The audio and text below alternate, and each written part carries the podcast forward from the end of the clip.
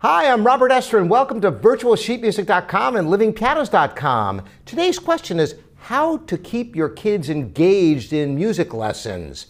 This is a very important subject.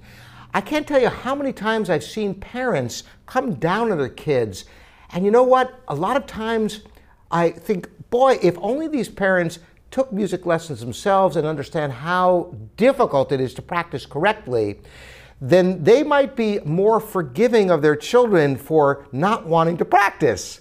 You know, it's a timeless problem. We're going to talk about that today. I talk about solutions, things that you can incorporate if you have family members studying music, how to keep them uh, excited and motivated to practice.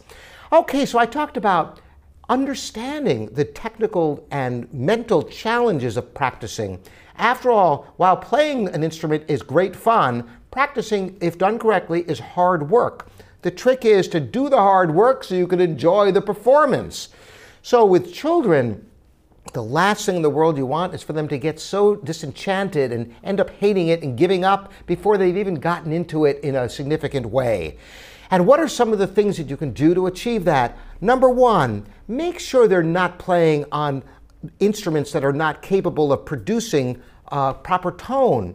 If it's a piano, some parents say, "Oh, I don't want to get spend a lot of money. See if my kid likes it first. So they get some keyboard or they get some broken down piano, and surprise, surprise, the kid hates to play it because it sounds awful. Things are inconsistent. Same thing is true. Some people will run to one of the mass merchant stores to buy a wind instrument, and these instruments cannot stay in adjustment. So the kids are fighting maybe a clarinet or flute they can't cover, and they won't do well. One of the best ways to discourage somebody from wanting to play music is giving them an inferior instrument. Secondly, Get the best possible teacher from the very beginning. It's a great mistake to think that, oh, we'll just start off with a neighborhood teacher, once again, with the mistaken notion that it's not so important at the beginning. It's actually exactly the opposite. In fact, somebody who has good training and then goes to a teacher who maybe is lacking, at least will have the intelligence to know that that teacher is not giving them what they need. The early stages of study, there's no frame of reference. So a child could study for years and learn almost nothing. In fact, it could be worse than that. They could develop the wrong embouchure on a wind instrument or a dangerous hand position that could do damage on a keyboard instrument. So get the best teacher, the best instrument. Now there's much more that you can do. For example, your kid works so hard practicing every day. When company comes over or relatives in a non-challenging, nurturing environment, getting your child to play for people so they can build some esteem and get the fruits of their labor. Because if all they do is work all the time, they never get to play, it's not very rewarding, is it? Later, they can play in more formal concerts and really get positive feedback from larger audiences and really grow. But just having them the center of attention for their achievements in music from the earliest possible age is great. On top of that, play music at home, play recordings, find music, take them to concerts. Now, if they're very young children, maybe outdoor concerts so they don't have to sit still and quiet and be very, very uh, intimidated, or worse yet, maybe make a disruption and be ridiculed.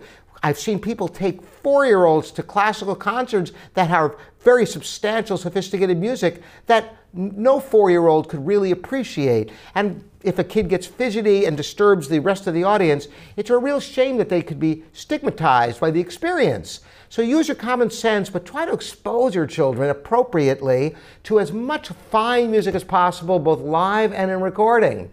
So there are many things you can do to make sure your kids are successful and motivated in practice.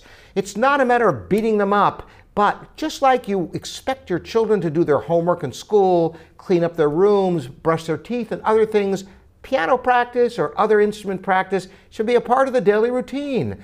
It should be not questioned, but it should also be rewarded with performances for friends and family. They should be taken to concerts. Not only that, but let them play anything they want in their free time. Just because they're working on certain classical pieces doesn't mean they can't try to play their favorite popular music that their friends play. I've seen people, once again, even teachers, well meaning teachers, saying that, oh, you shouldn't play jazz, it's going to ruin your technique. I believe this is nonsense. You can develop more than one language. Look how many people are bilingual, grow up in households that speak more than one language. The same thing is true of music. Expose them to all sorts of things, encourage all different types of experiences in music, and I think it should be great fun for you and your family. Thanks so much for joining me, Robert Estrin, here at virtualsheetmusic.com and livingpianos.com.